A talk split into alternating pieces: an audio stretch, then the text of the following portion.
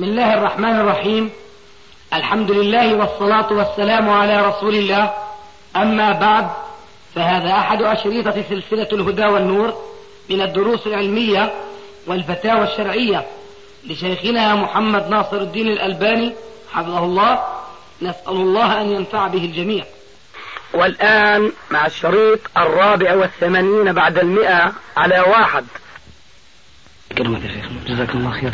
نعم، أنا بغسل الميت يا شيخ، بس يعني مش غاض غاض يعني متعلم يعني بدي أتفهم منها الترسيل يعني أول ما ترسل غسل الميت. بارك الله فيك.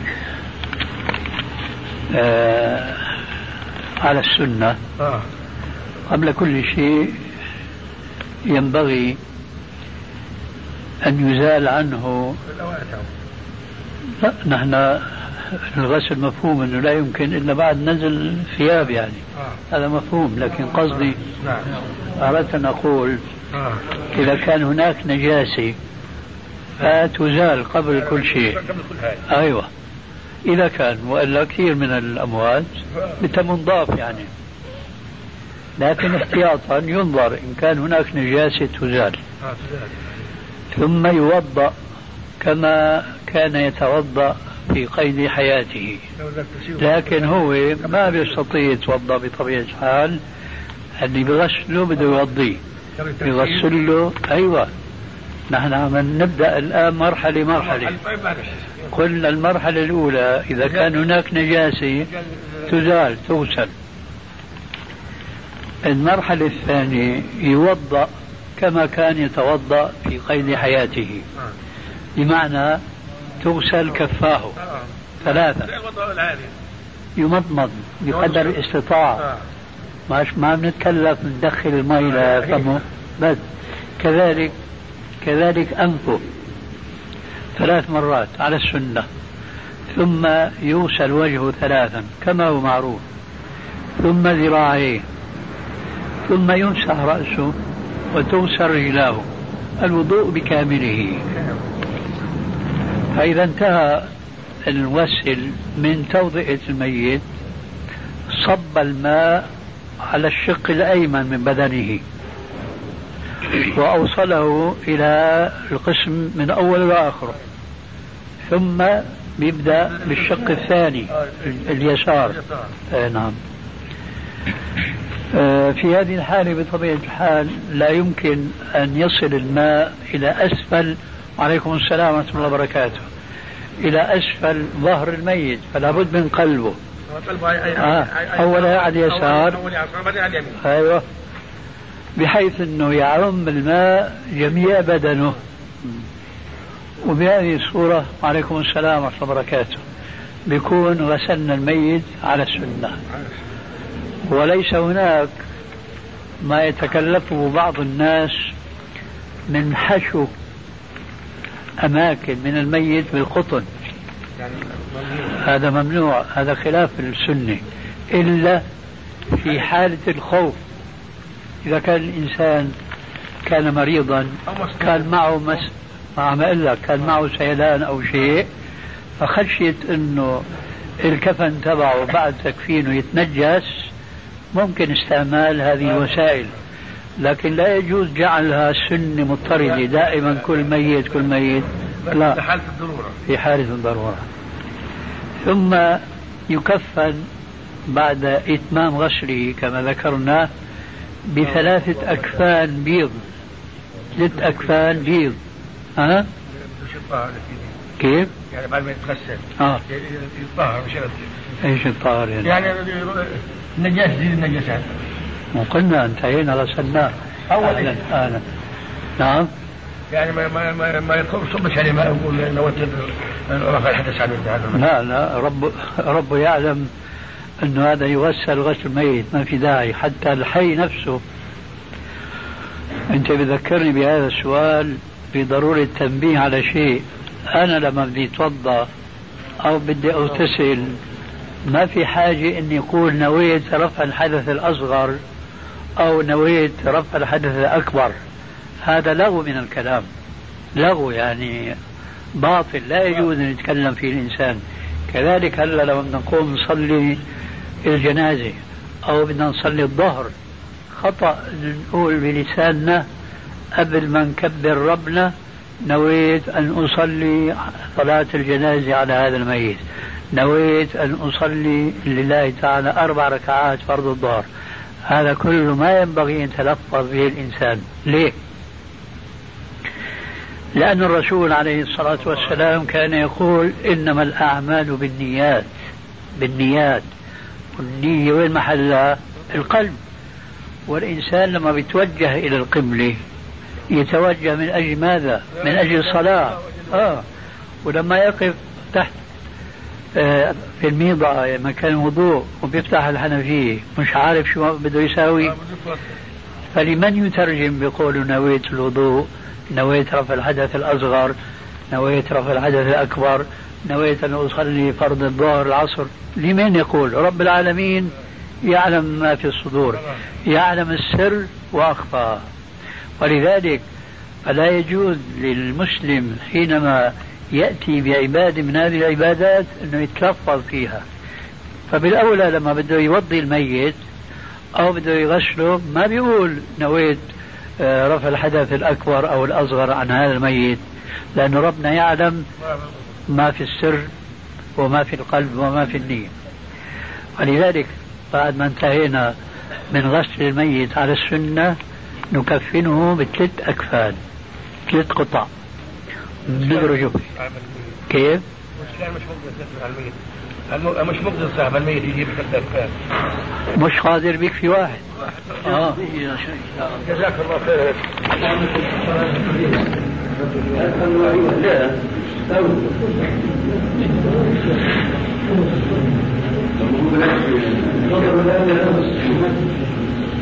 ولا تنسوا الصفوف، كثروا الصف الصلاة، كثروا الصفوف.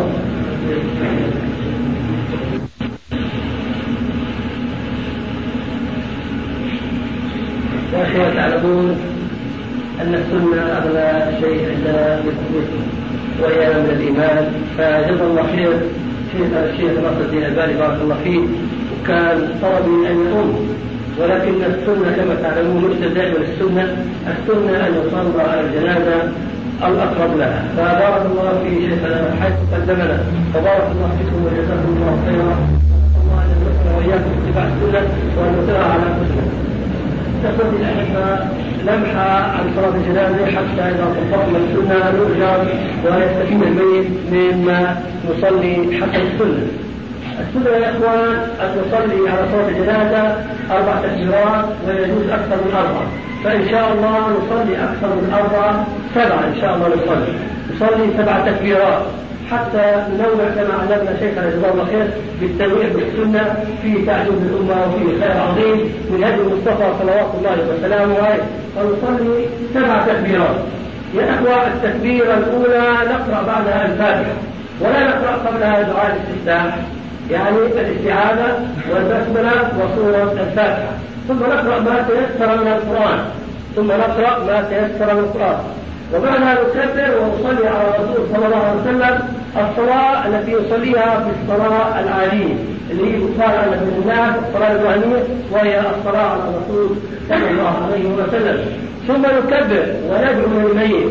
وأوصيكم إخوتي أن تخلصوا الدعاء للميت، لأن الرسول صلى الله عليه وسلم أوصى بإخلاص الدعاء للميت حتى يستفيد الميت بشفاعة الدعاء هذا بحمد الله تبارك وتعالى. وأنتم أيضا تؤمرون على الإخلاص والإقبال على الله تبارك وتعالى في هذه الصلاة، ويتذكر الإنسان ويستحضر عظمة الموت في قلبه حتى يخشع ويتوجه إلى الله تبارك وتعالى بالإخلاص والاجتهاد إلى الله تبارك وتعالى في الدعاء. ونذكر الإخوة أن يكون الدعاء من الدعاء المأثور الذي تعلمناه من الرسول عليه الصلاة والسلام حيث دعا على الأموات في حال حياته.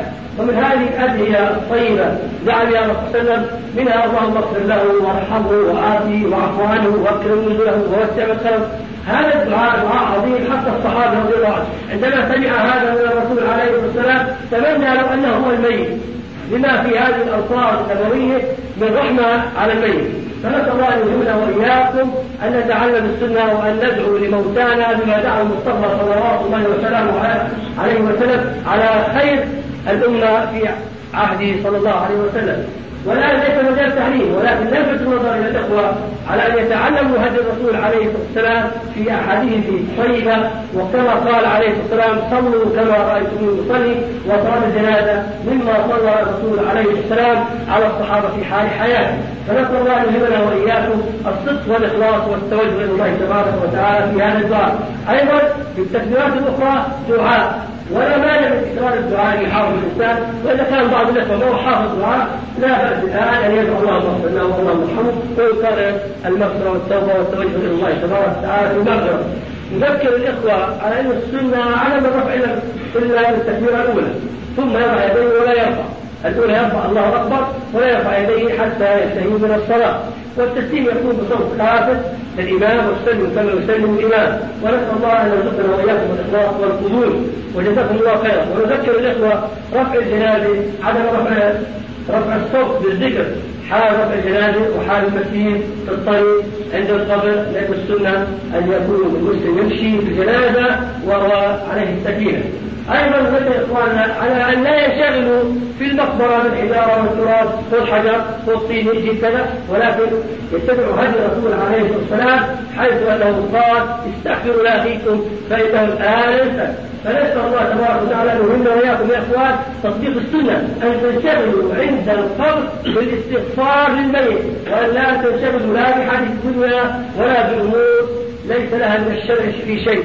فنسأل الله منا وإياكم تطبيق السنة حتى تؤجروا. ويا أخوة أجر عظيم لك في كل قراط جبل في الجنة، أجر عظيم بكل قراط، بالصلاة على الجنازة، باتباع الجنازة، وقوم عند القبر، وتتذكر وتذكر خشية الله، تذكر الموت، ففيه موعظة، لأن ربنا أوصانا بأن نزور المرضى وأن ندفع الجنازة وأن نزور المقابر حتى نتذكر الآخرة ونتذكر رجوع الله تبارك وتعالى. فنسأل الله أن يهمنا وإياكم تطبيق السنة، وأن يرزقنا ولا نزكي على الله أحد مثلكم أولاد صالحين متقين أن يصلوا علينا. ونسأل الله أن يرزقنا وإياكم التقوى والهدى. وبارك الله فيكم وجزاكم الله خيرا على هذا المجيء.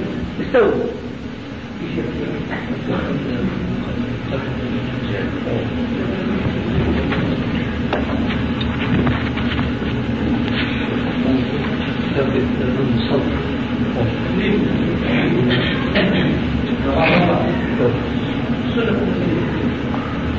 شفاء الشباب كرسولة التسليم.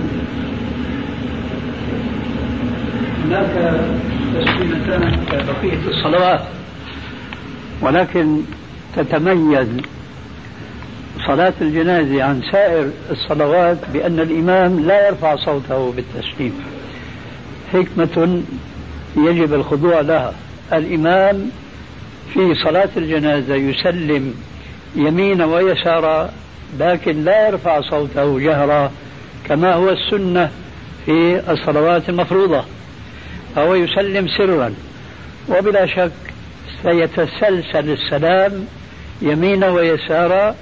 والصف الثاني الذي يلي الصف الأول يلاحظ أن هؤلاء الذين بين أيديهم سلموا يمينا ويسارا وهكذا، ولا يقول أن أحد إيه كيف نحن بدنا نسلم، لأن هذا أمر ظاهر للعيان، يبصر كل الصف الثاني يرى الأول والثالث يرى الثاني وهكذا. المهم صلاة الجنازة تسليمتان، وما يقوله البعض أن صلاة الجنازة تختص بتسليم واحدة هذا الكلام لا أصل له في السنة.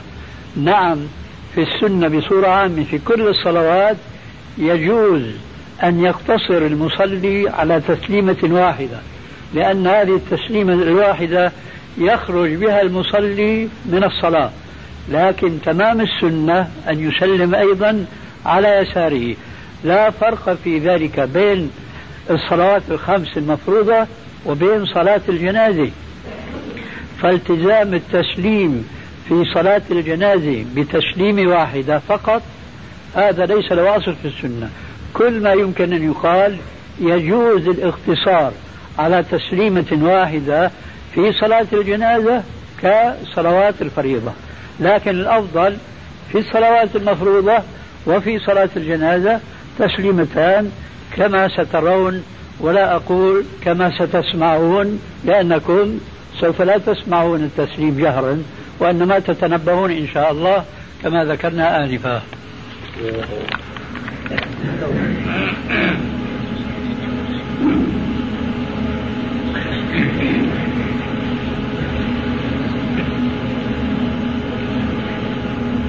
الله أكبر.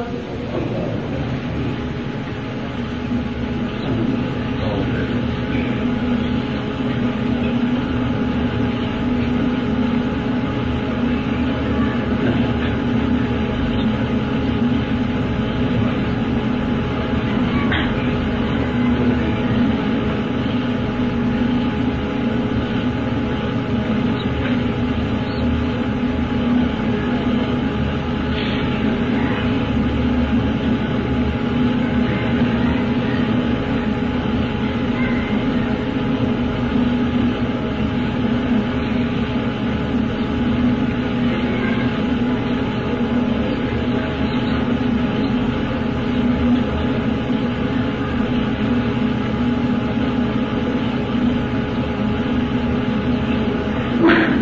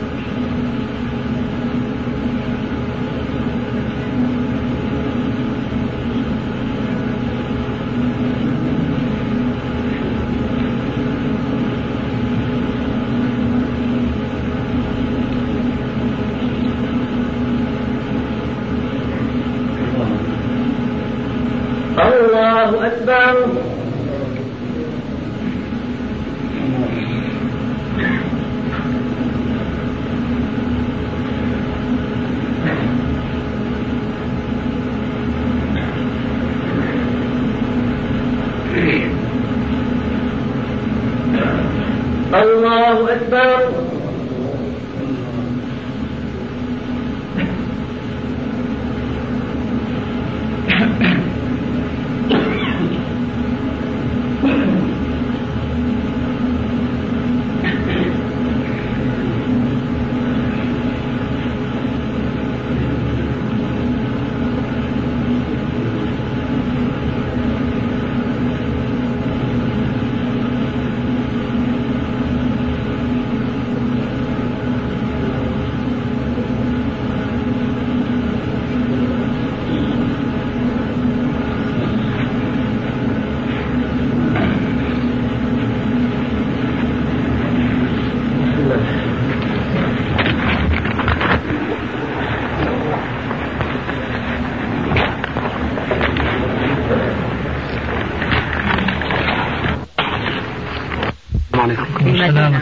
مثل هذه آلاف مؤلفة من القبور، فلو وضعنا حجر واحد أو حجرين قد تضيع وتندرس فورا، يعني بعد يومين ثاني يوم ما تعرف القبر.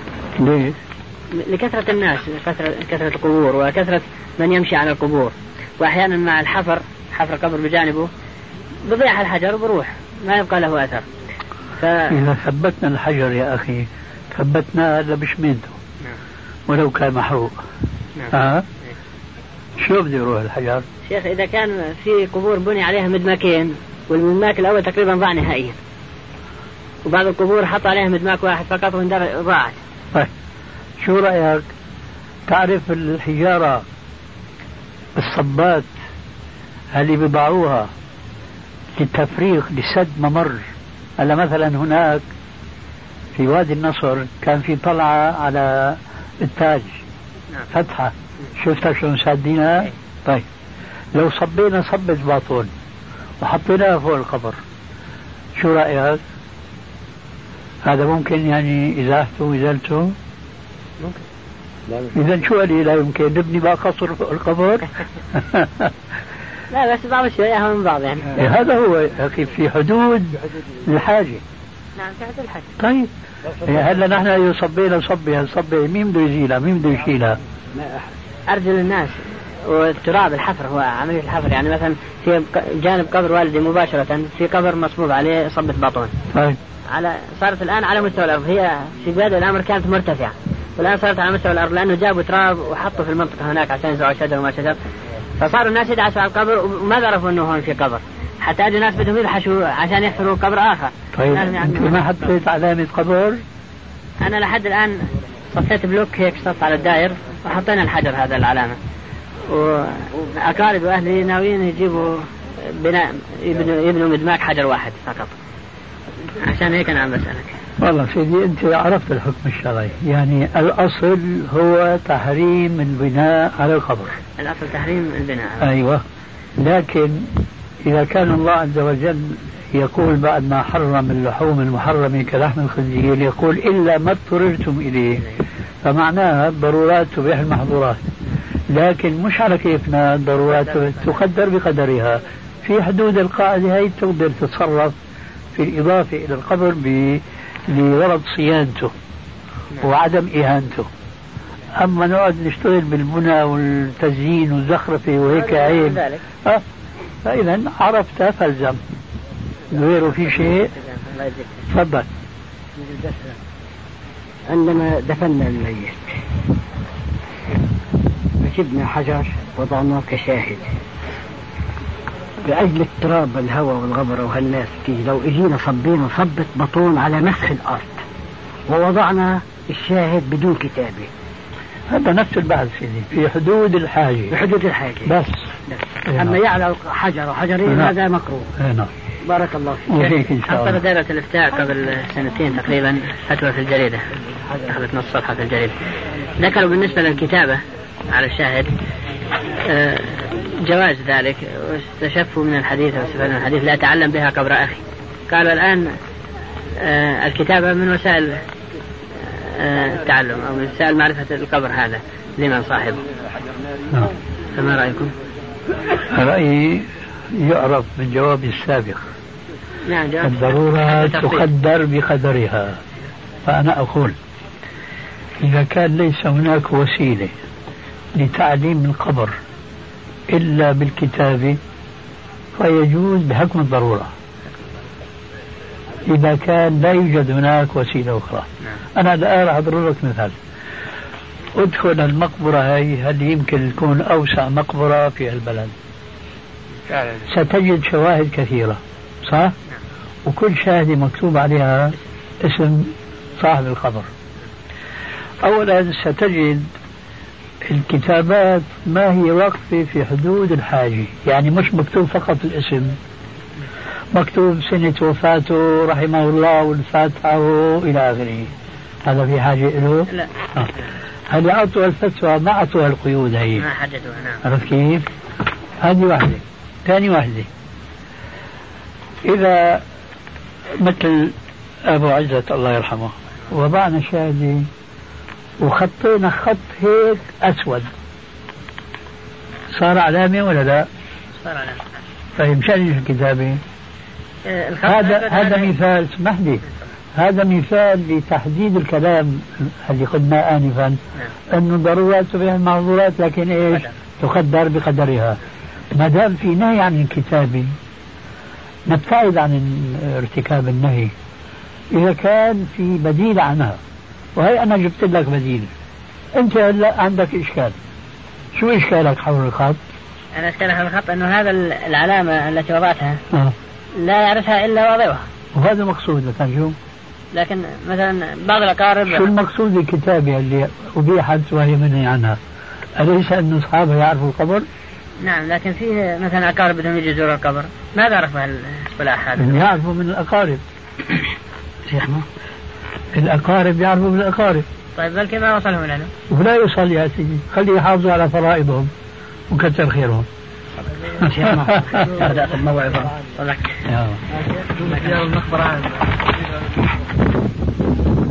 والآن مع مجلس آخر.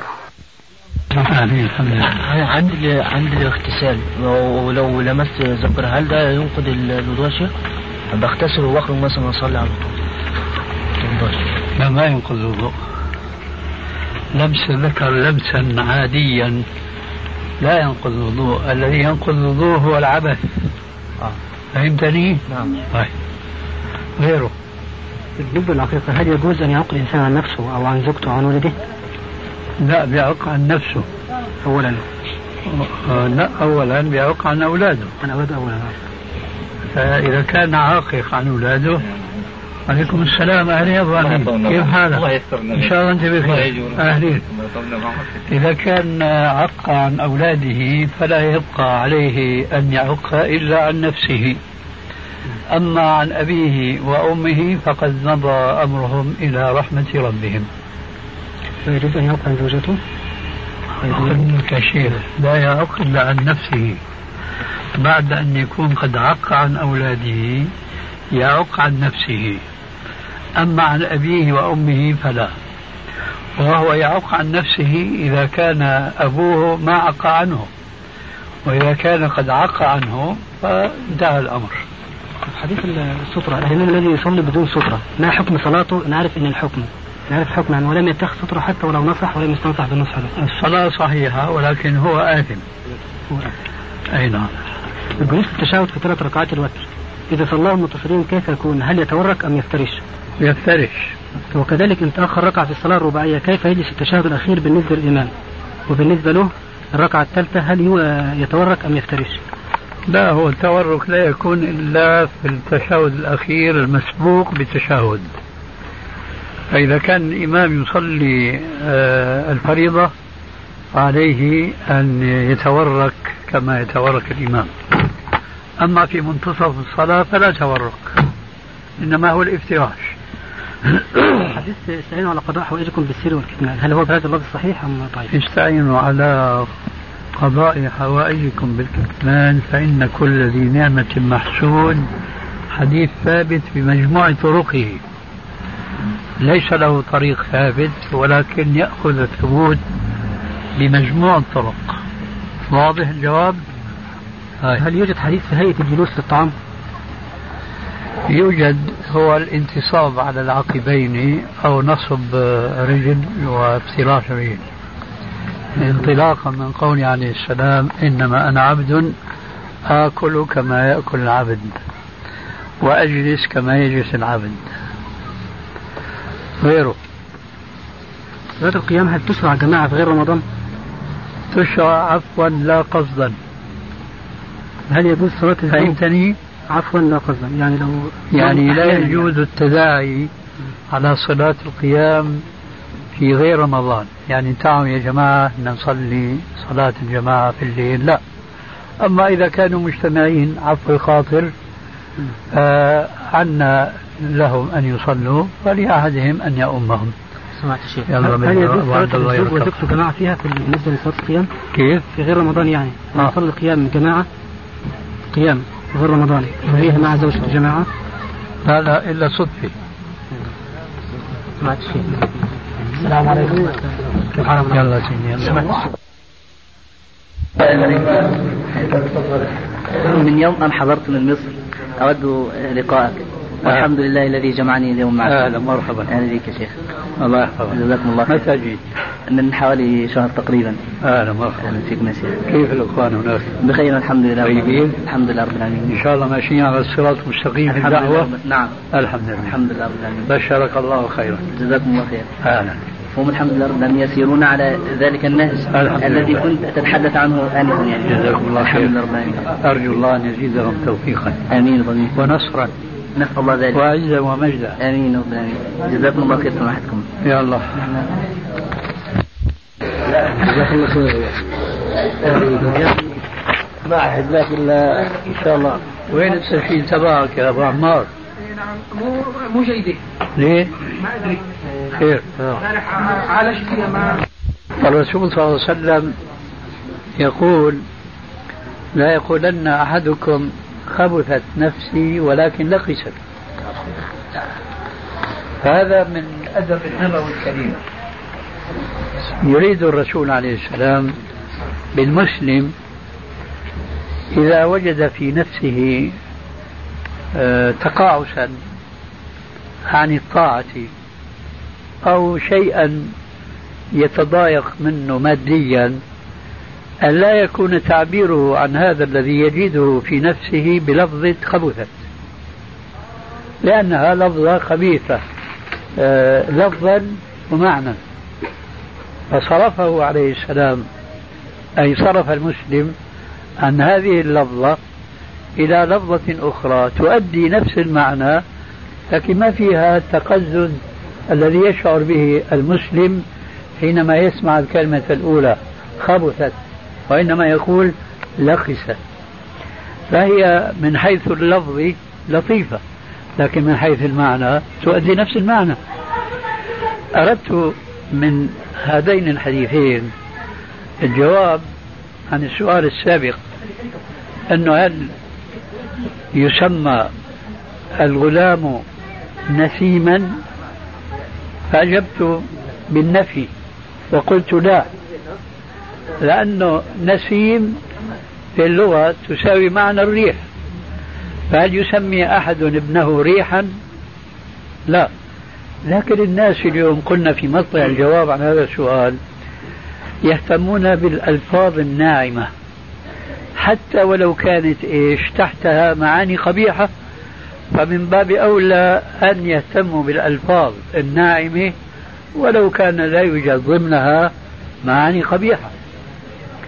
من هذا القبيل كلمة نسيم لفظ لطيف نسيم، لكن ايش معنى نسيم؟ نسيم يعني ريح، ما في له معنى يعني جيد مقبول في النفس. ولذلك فهو ليس من اسماء العذاب التي ينبغي على المسلم ان يطلقها على بنيه واولاده. لكن موضة العصر اليوم انصرفت عن أسماء الأعلام إلى أسماء أشياء من من الماديات كاسم شجر أو حجر أو نحو ذلك مما لم يأتي ذكره في الشرع مطلقا. وأسوأ ما يكون حينما يتخذون ألفاظا هي في الوقت نفسه ليست أسماء أعلام لكنها تتضمن معاني غير جميلة تطلق على البنات، فهناك من يسمى بوصال، هذا معنى قبيح جدا يذكر بشيء لا يجوز أن يفكر فيه الإنسان. فلان اسمه وصال وفلان اسمه إيه نهاد. وإيش معنى نهاد؟ يعني هل صدرة ناتئ بارئ، هذا يذكر بأشياء ما هي شريفة أبدا. وأخرى ليتها سميت سهما واحدا وإنما سميت سهاما لا سهاما. وهكذا أسماء كثيرة جدا نبعت من جهل المسلمين بالآداب الإسلامية وجهلهم بأسماء السلف الصالح من الرجال والنساء. وهذا نهاية الجواب عن ذاك السؤال. بارك الله فيك. هات نشوف في في سؤال الأخ أحد الأخوة يعني طرحه إنه حديث بيقول لو كان نبي بعدي لكان عمر، هل هذا الحديث صحيح أم لا؟ هناك حديثان. وعليكم السلام ورحمة الله وبركاته. هناك حديثان أحدهما ضعيف والآخر ثابت، لكن بقى هات أهلا كيف حالك، هات نتذكر اللي اللي أظنه أن الذي هو ضعيف لو لم أبعث لبعث عمر، والذي هو ثابت لو كان بعدي نبي لكان عمر. فإذا كان أحد من أخواننا يستحضر معي يؤيدني أو يردني إلى صوابي. كيف؟ لا لا، لو كان بعدي نبي لكان عمر. حديثان لو لم أبعث لبعث عمر، هذا ضعيف السند. ذاك ثابت لو كان بعدي نبي لكان عمر.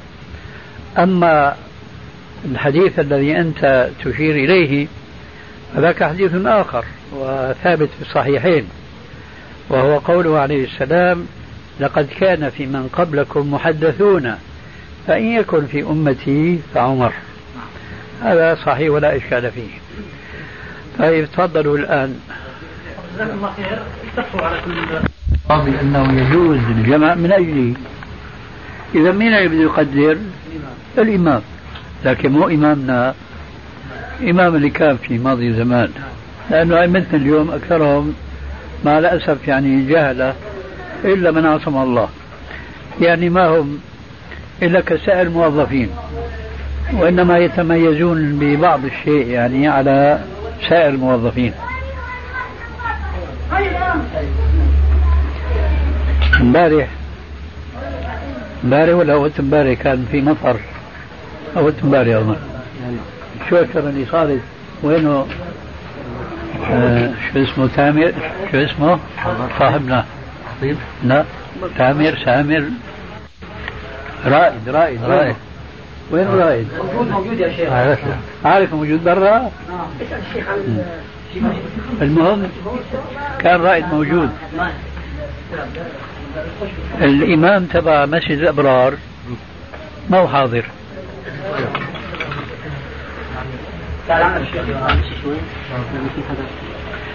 الشوشرة تبع الجمع كان أول مرة معي في المسجد، أول مرة. أيوة عم نسجل. خلاص.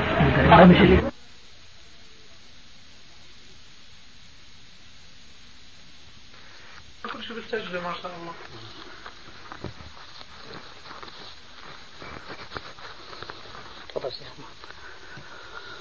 أقول بمناسبة ما تحدث به البعض حول مشكلة الأخ زهير الشاويش والتي وصلت به إلى